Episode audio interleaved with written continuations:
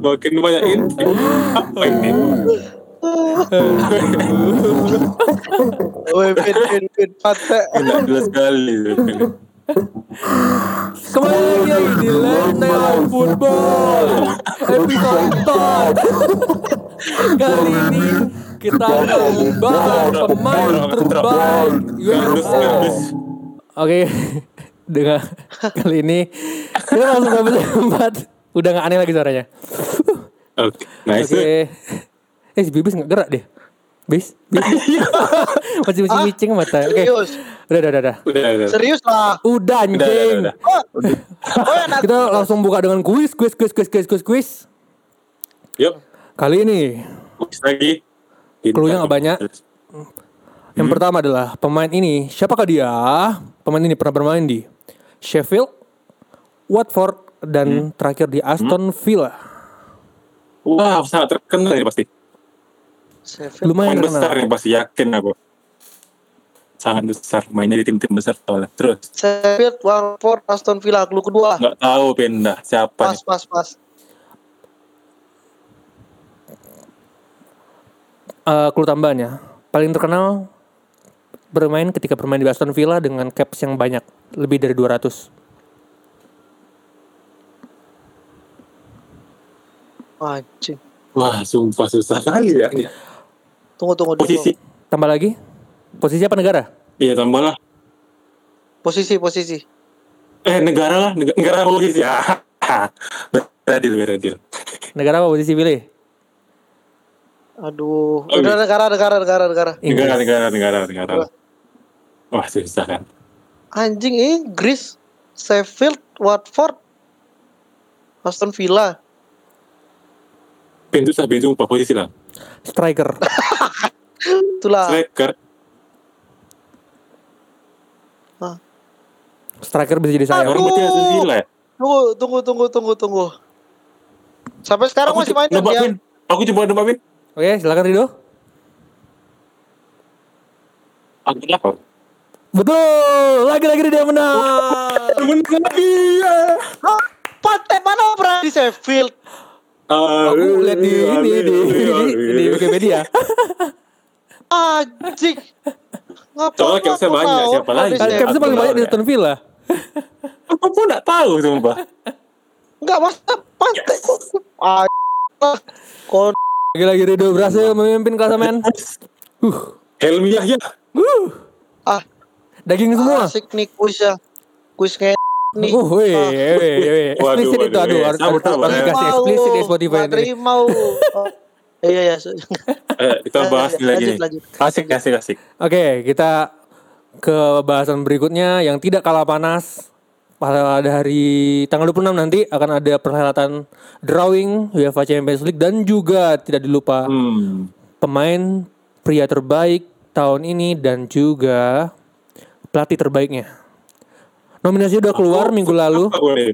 Nominasinya udah keluar minggu lalu. Tiga terbesar adalah pemain terbaik ada Jorginho, N'Golo Kante, dan Kevin De Bruyne. Untuk pelatih ada Pep Guardiola, Roberto Mancini, dan juga Thomas Tuchel. Oke. Hmm.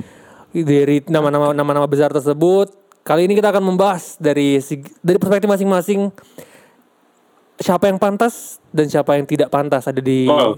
mendapatkan penghargaan ini. Wow. Mungkin aku bahas ini dulu. Dari tiga Ah. nama besar ada 10 10 ya, 10 besar sudah di itu diumumkan. Menurut teman-teman ada gak ti- dari tiga besar ini yang sebenarnya tidak pantas atau ada nama yang lebih pantas untuk ada tiga besar ini sebenarnya untuk dapat penghargaan? Oh, itu dulu ya, Ben? ya? Itu dulu aja. Pantas Oke, apa enggak? oke. Kau dulu, bis. Kau dulu, bis. Kalau menurut aku ada Bung Repin. Di sini aku kurang setuju dengan eh UEFA memasukkan nama KDB di nominasi tiga besar. eh ada beberapa pemain, bu- bukan beberapa sih, satu orang pemain yang menurut aku lebih pantas itu Robert Lewandowski. Hmm. Jauh lebih pantas dibanding Kevin De Bruyne. Ini kalau dari aku itu aja sih. Nggak tahu kalau Ricky siapa aja emang, Ben? Sepuluhnya siapa aja, Ben, emang? Sepuluhnya ada Erling Haaland, Ronaldo, Sterling, Hmm. Hmm, terus ada kalau aku tuh udah Halan, udah Donnarumma, Lionel Messi. Rilis. Me- Grealish. Messi masuk kan? Messi masuk. Messi. Wow. Ah, Sama Lewandowski kalau aku. Hmm. Nah, kalau aku justru ya beda aku sama Iblis. Kalau aku menurut aku nih ya, ya kan. Ini kan pendapat pribadi kan. Hmm. Hmm. Kalau aku yang nggak layak ya, ini mungkin agak-agak, wih, gitu gitu. Kalau aku sih yang nggak layak dua pemain sih, Jorginho sama De Bruyne menurut aku nggak layak. Aku lebih cocok Messi sama Lewandowski kalau aku. Oh, menarik, menarik, menarik. Bentar, bentar, bentar. Aku aku mau nyangga kok nih. Kenapa sampai detik ini kok masih bilang Messi pantas ada di nominasi itu? Pertama, dari di Barca sendiri dia masih bisa produktif. Hmm. Barca juga dapat walaupun cuma dapat Copa del Rey, oke. Kita Terus lihat lah kalau misalnya mau bandingin sama aku bilang Jorginho yang bagus di Euro aja. Messi juga di Copa America paling bagus loh. Top assist dan top scorer. Poin banget. Eh, kalau menurut Kenapa aku justru gini loh doh. Kalau menurut aku Messi itu nggak pantas masuk di musim ini karena yang pertama otomatis dia dibanding pemain lain kalah dari segi prestasi. Jelas dia Hmm. sangat jauh Nah. kalah dibanding Jorginho sama Kante. Oke lah kalaupun kau bilang dia top scorer dan top assist, tapi meskipun dia jadi top scorer dan top assist, apa yang dia dapatkan musim ini? Cuman Copa del Nah Rey itu loh. dia, bis. Nah itu dia. Kalau kau mau bahas prestasi, sebenarnya ini Hmm. penghargaan yang nggak jelas, bisa sangat sangat Nah. subjektif. Kalau dari musim-musim lalu tuh memang nggak ada pemain yang kayak tiba-tiba. Misalnya, kayak tahun berapa ya? Let's say 2010 lah, waktu Snyder. Menang nggak dia? Enggak. say, Nanti, nanti, nanti, nanti, nanti, gini dulu, Nanti gini ya. dulu. Dan Gini dulu. kan- Kita, kita cukup, cukup, cukup, cukup pilih nama dulu aja. Nanti ada, Oh, oke, ada, oke, ada pertanyaan berikutnya. Pilih nama yang, yang pantas dan tidak dulu aja. Tunggu tunggu Ben. ya, sekarang pilihan kau lah. Oke, kalau kalau aku eh mungkin De Bruyne kurang pantas, lebih pantas Lewandowski ya dari tiga itu, Hmm, Oke. Sama dengan Bibis, Kita sependapat. Ah, sependapat. Oke.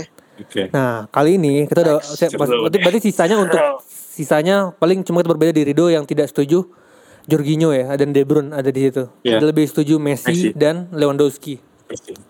Hmm. Oke, kali ini berarti kita langsung bisa dibahas di bahasan berikutnya. Menurut kalian ini Hmm. eh, dari tiga eh, dari tiga dari- sebenarnya menurut kalian kriteria apa yang bisa mengatakan dia itu pemain terbaik sebenarnya?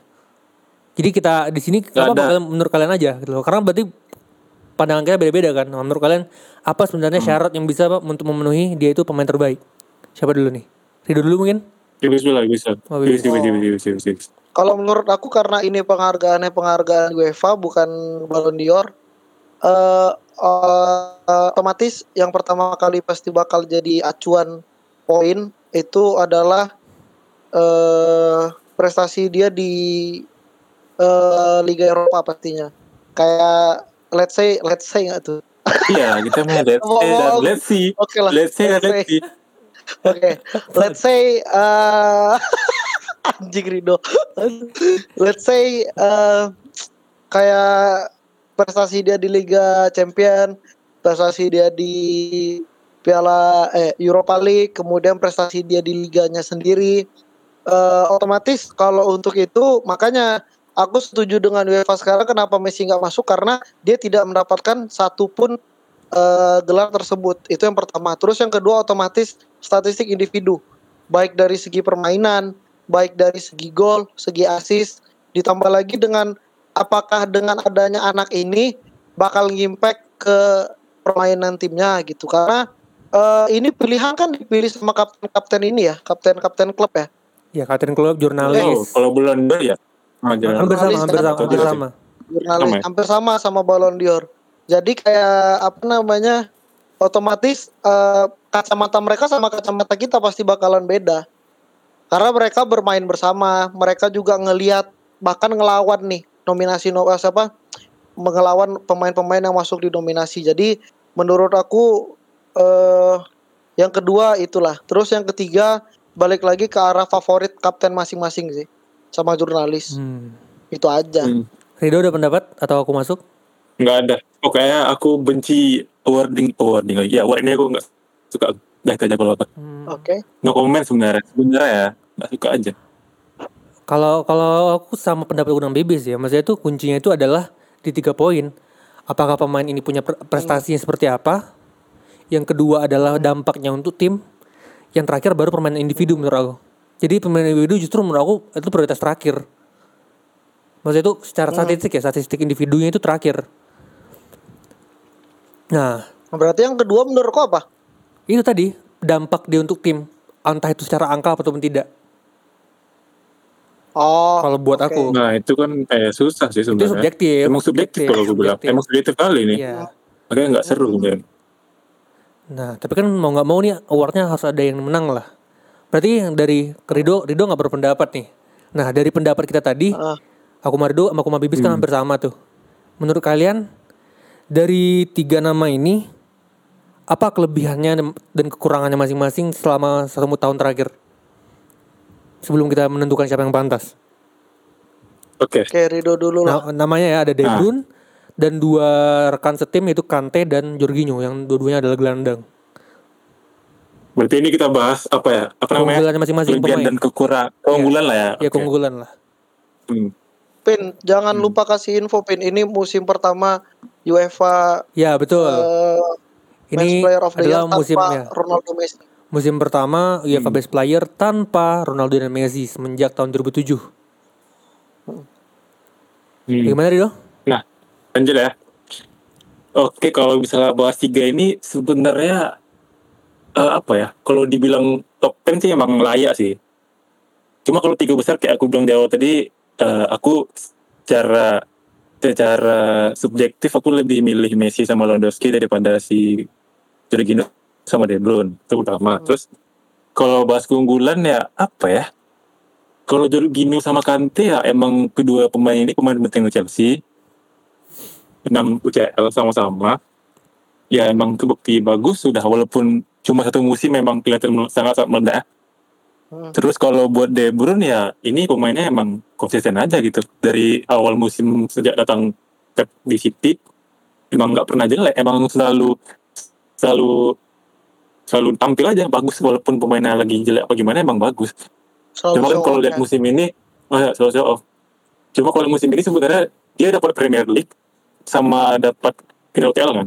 Cukup dia gitu cuma dia ke musim lalu banyak cedera juga sih. De Bruyne. Jadi Kalau CL. nah, iya waktu maksud maksud aku UCL dia kan masuk final. Oh, ha, ha. Ah, terus ya apa ya? Di waktu Euro juga dia De Bruyne waktu Belgia nggak ada De Bruyne pas laga laga awal tuh agak kelihatan kesulitan sih. Pemain terbaik Belgia sih menurut Jadi kalau aku, Hmm. hmm, jadi kalau aku bilang apa ya? Ya emang sama-sama bagus sih. Semua pemainnya cuma ya itu harus tingkat siapa paling bagus kan. Kalau menurut aku masih ada lebih pantas daripada mereka berdua sih. Menurut aku sih di situ.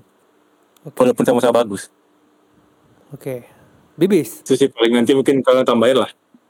Eh, kalau menurut aku ini kan juga mungkin musim pertamanya eh sorry, aku mau nambahin info di tahun di musim 2018 itu pemenang UEFA Men's Player of the Year itu kan Luka Modric di 2018 ya. Tahun, Selain tahun lalu Van Dijk. tahun lalu Van Dijk. Jadi kayak Hmm. ini bukan Messi Ronaldo Award lah. Nah, eh, apa namanya di antara tiga pemain itu tiga-tiganya berposisi sebagai gelandang. Tapi Nah itu, dengan itu, itu, itu kayaknya baru pertama kali juga lah. iya itu baru Tanpa pertama kali. striker, tanpa striker. Ah. Hmm. tanpa striker tanpa back apalagi kiper gitu kan ini Hmm, untuk pertama kalinya tiga nominasi pertama eh tiga no, tiga bes nominasi tiga besar itu diisi oleh segelandang.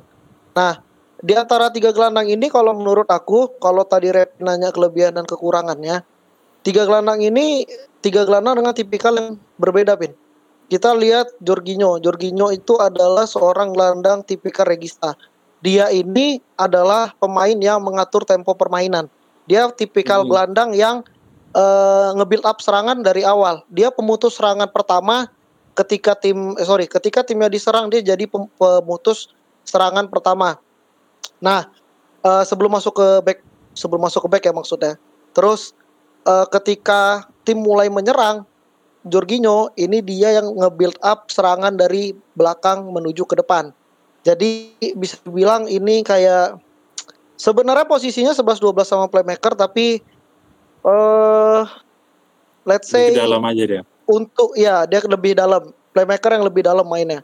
Let's say untuk posisi regista sekarang Jorginho yang terbaik di tahun ini. Nah, terus kita masuk ke N'Golo Kante. Kante ini tipikal the ball winning midfield.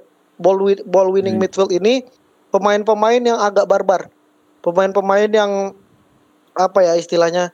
Ketika dia duel eh intinya dia harus menang dapat bola aja. Ya, Dia nggak Hmm. takut, dia kayak apa ya jatuhnya?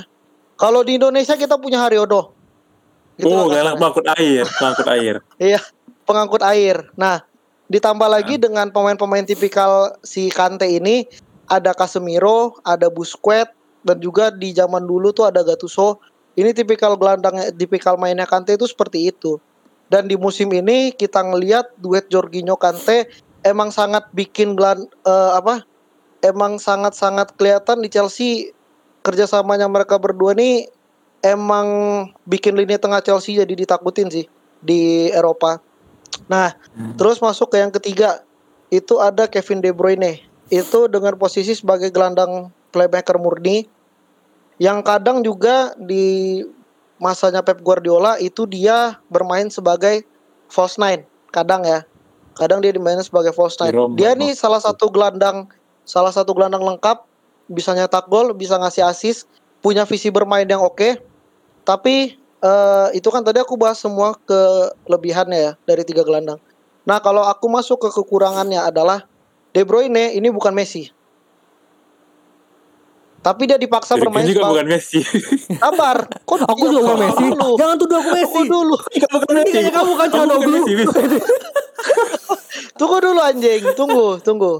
De Bruyne ini bukan Messi, tapi di City di bawah Guardiola dia dipaksa bermain sebagai seorang Messi. Mungkin nggak banyak orang yang sadar. Itu sepenglihatan aku ya, seanalisa aku tuh Hmm. De Bruyne ini dipaksa main jadi Messi. Ya, respect, respect. Messinya City tapi. Nah, eh, apa namanya kekurangannya De Bruyne ini dia oh sorry kelebihannya lagi tambah konsisten. Kekurangannya dia apa ya? Dalam hal bertahan bukan dia, cukup- dia kurang enggak enggak enggak tunggu dulu anjing. oh, bukan, bukan. Ini kalau kita bahas sama anjing kau sama formasi dia di City maksudnya. Nah terus eh sebenarnya nggak banyak kekurangan lah dari De Bruyne ini salah satu playmaker yang paling oke sekarang. Masukkan Golo Kante. Kante ini dia tidak terlalu memiliki visi bermain. Kekurangannya ada di situ. Tapi dari segi fisik dia nih bernafas babi seperti teman kita Desmond. Aduh.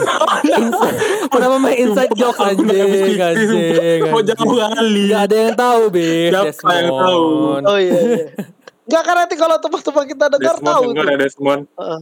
Terus apa namanya?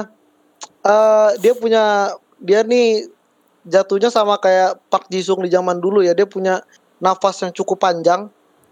Terus jarang kalah dalam duel one on one. Selalu Kasihan Repin berhasil. masih ngomong nih. Iya, sabarlah anjing. Jarang-jarang aku pula sih ya. Jarang-jarang aku ngomong panjang, babi. Nah, apa Kante juga kekurangannya apalagi ya? Tidak terlalu memiliki visi bermain sih, itu yang paling kulihat dari Kante. Terus Jorginho, Jorginho. ini dia eh untuk saat ini aku belum bisa bilang apa kekurangannya. Karena aku Uh. juga belum nemuin kekurangan Jorginho apa. Sekarang Nabi ya, Nabi. Ah, bukan ini. bukan nabi anjing. apa? Hmm. Pantek. Gimana Pin? Gimana Pin? Ke mana-mana ngomongnya. Iya, karena anjing. Iya. Ini. Aduh. Ah, Ah, ah. Bibis kan udah ceramah dari itu. Iya, Anda ini kau gimana nih Pin? ya, ya, jawab makan juga. aku gak perlu jelasin lagi berarti kan. Aku gak perlu jelasin lagi kan. Ya berat yang aku sebenarnya yang kunci yang aku pertanyakan itu adalah setahun terakhir sebenarnya tuh kelebihan dan kurangnya apa setelah mas tahun terakhir. Nah, aku aku coba jawab di sini ya. Kalau buat Hmm. aku setahun terakhir Jorginho dan Kante akhirnya menemukan dinamiknya mereka di bawah Tuchel. Di bawah Ya, Sari dan betul. Lampard belum ketemu. Jadi. Beda, iya, Ah, beda ada, formasi soalnya. ada pendapat yang bilang Jorginho dan Kante ini cuma bagus di separuh musim terakhir. Dan aku setuju. Hmm. Setuju, setuju aja. Tapi kan pada aku balik ke pendapat aku pertama tadi, menurut aku yang paling penting itu adalah apakah dia mampu bawa timnya juara apa enggak prestasinya. Dan mereka berdua berhasil tuh loh. Jorginho bahkan bisa sampai bawa Italia juara Hmm. Euro 2020. Nah, makanya kalau kalau secara secara kelebihan dan kekurangan udah kalian jelasin tadi lah aku setuju setuju lah dengan kekurangan kelebihannya. Hmm. Tapi kalau secara untuk setahun terakhir, kita kan bicara untuk award tahun ini. Yang paling pantas memang menurut aku satu dua itu ada Kante dan Jorginho. Hmm. De Bruyne ya kalau kita bicara angka apa pemain yang udah ada lah di tiga ditawarkan ini ya Jorginho atau Kante sebenarnya yang ya. paling yang paling mendominasi lah dampaknya untuk tim juga. Karena ini aku Ya, kasih betul, ceramah dikit ya. Nambahin dari Bibi. oke oke. Silakan Pit. Kan Chelsea sekarang bermainnya di 3-4-2-1. 3-4-2-1 atau bisa jadi 5 5-3-2-1 ya. Wah ini poin aku nih lanjut Lin. Ya. Mereka ini adalah gelandang serba bisa. Dipaksa jadi gelandang serba bisa di Chelsea. Karena sebenarnya ketika bermain 3-4-2-1, lini tengah cuma dipegang sama mereka berdua. Kante ataupun Jorginho yang artinya mereka bahkan bermain benar-benar apa ya harus bisa komunikasi baik. Karena adalah ada ada ruang yang sangat luas gitu ketika, ketika lagi Chelsea lagi menumpuk pemain 5 striker 5 penyerang ke depan. Jadi jadi 3 2 5 ketika mereka menyerang. Yang artinya ko- area coverage mereka ini sangat luas nah menurut aku tuh ini keunggulan mereka berdua adalah itu adalah kenapa Chelsea bisa juara kenapa Jorginho bisa bawa Italia juara adalah karena apa ya mereka berdua ini gelandang komplit loh. Bahkan Jorginho pun menurut aku sebenarnya bisa jadi jangkar dengan kemampuannya dia untuk mengcover Ya. Jorginho. Mungkin kayak ini ya mirip-mirip mirip-mirip dinamiknya Verratti dan Jorginho pas Euro kemarin di Chelsea mereka. Benar-benar. Oke, Oke. kita udah coba buka kulit-kulitnya dari tiga pemain ini. Nah, sekarang kita masuk ke nama. Kalau kalian boleh memilih, kalau seandainya kalian adalah penentu penentu mendapat awardnya, siapa yang pantas dapat? Ini udah dibahas sih di awal? I will give it to Ya, Jorginho. tapi kan kita belum kasih nama. Udah pasti. Kita punya nama kan? Oh, belum ya? Belum, kita belum kasih nama Belum, siapa belum. yang pantas dapat. Kita cuma bahas pemain kriteria seperti apa yang harusnya dapat Belum. kan. Di bis Jorginho. Kalau aku Kante sih. Kante. Kenapa tuh dok? Kok dari tadi di episode ini belum banyak ngomong? Apakah kok nggak terlalu tertarik nih sama ini? Sebenarnya iya, bis. Itu itu itu pertama ya. Sorry ya. Ini Heeh, kayaknya terlalu bahas terlalu jauh sebenarnya. Cuma heeh. apa ya? Aku memang nggak suka aja gitu sama yang awarding individu. Ya, bas, bahasa basi nggak jelas sih kalau menurutku. Ini sorry agak jauh ya soalnya tahun 2010. Coba menurut kalian kayak yang juara Inter, siapa pemain terbaiknya? Snyder. Header. Salah, Diego Milito yang menang. Sih, aneh kan? Aku aku Ya. gimana ya? Nggak ngerti juga sebenarnya ini award ini emang benar-benar subjektif ya. Jadi ya agak malas sebenarnya kalau mau dibahas cuma ya ya gitulah. Yaudah ini jadi kolom kami berdua aja dulu ya. Ya enggak, Yang tetap berpendapat. Tidak aku, tetap berpendapat. enggak, bukan aku tetap tetap pakai berpendapat. Iya, kau kan tetap Ya. berpendapat. Jadi kalau aku tanya alasan Oh. kenapa bisa mengunggulkan Kante dibandingkan dua pasangan lainnya kenapa? Keunggulannya dia dalam Kalau tahun tadi- terakhir. Hmm. Kante ya, kalau gue bilang ini pemain big game players lah. Soalnya kalau kita bahas yang masalah juara kan Chelsea kan juara UCL. Nah di UCL Kante pemain yang paling berpengaruh di UCL sama Chelsea. Terbukti dari babak aku lupa lawan Porto kalau. Kalau aku highlightnya pas di lawan Madrid sih gila itu. Nah, 8 besar Mau di. Casemiro cross diketein semua sama dia. Semifinal dia MVP juga. Dan final dia MVP juga. Firmino ke mana? Ya gitulah. Makanya kenapa aku bilang Kante karena ya kalau kita bahas masalah seperti juara kan UCL nih. Dan di UCL yang paling berpengaruh Kante. Makanya aku milih Kante. Kenapa dia di Piala Eropa? Ya, Sebenarnya Kante nggak jelas di Piala Eropa. Cuma nggak, karena kemarin dia hancur aja. Makanya jadi nggak juara. Sebenarnya dia bagus juga. Oke. Itu yang apa aku bilang Kante. Kalau KDB ya enggak lah. Enggak dulu lah. Oke. Bibis. Nih? Pin? Hmm. Bibis dulu. Hmm. Atau aku dulu? Aku kan udah, aku milih Hmm. Jorginho. Aku nggak mau ngasih pendapat apa-apa itu ya Jorginho udah. Oke, aku coba bicara ya. Aku karena aku, itu, isi kepala bibis mungkin sama dengan aku ya. Hmm. Kalau aku kalau boleh ngasih milih nih aku yang ngasih piala aku ngasih ke Jorginho. Karena buat aku tadi adalah paling penting itu adalah prestasi buat tim. Dan Ah. aku pribadi ini mungkin ada subjektifnya tapi eh aku aku aku kita nih soal apa media ini kan terlalu cinta dengan angka kan jumlah gol jumlah assist, jumlah key pass, jumlah Hmm. intercept. Dan aku nggak mengatakan itu hal kecil, tapi ada hal penting juga yang nggak terwakilkan oleh angka-angka dan itu dilakukan oleh Jorginho. Setuju. Satu, membantu apa? menentukan Hmm. ritme build up, Serangan. la- serangan. Terus bagaimana mengat, apa, mengatur mengatur pola pola pola serangan dari dari secara vertikal, Ngatur tempo. mengatur tempo, metronom laga. Dan nggak semua pemain punya kaliber sekaliber dia, bro. Mungkin nama yang nama-nama terakhir yang pantas kayak dia tuh Busquets mungkin ya. Yang yang yang yang kualitasnya mirip-mirip dia yang nggak dapat gelar, yang dapat nggak penghargaan.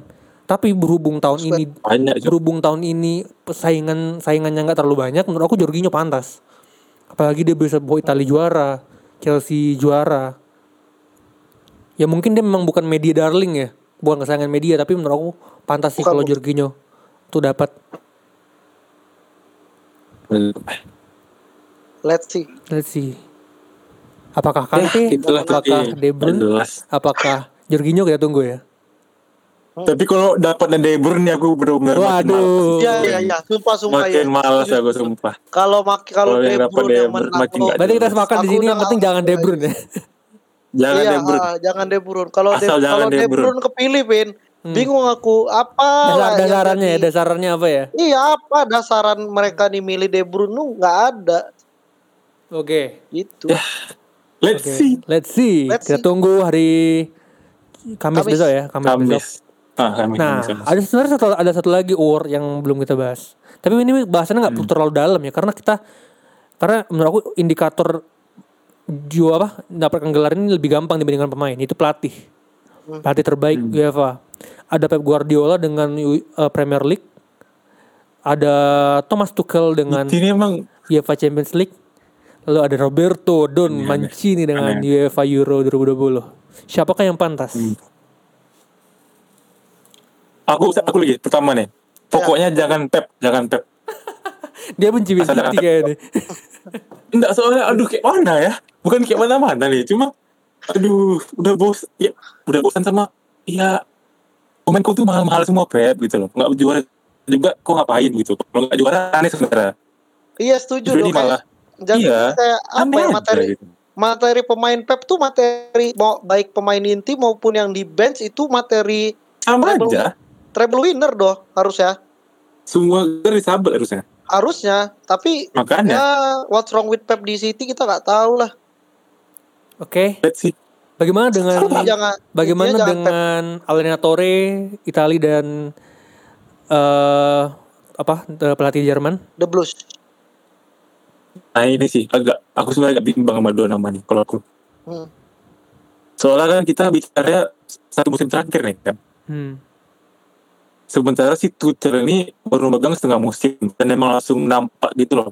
Apa namanya? perubahan tuh Perubahan. nyata gitu perubahannya.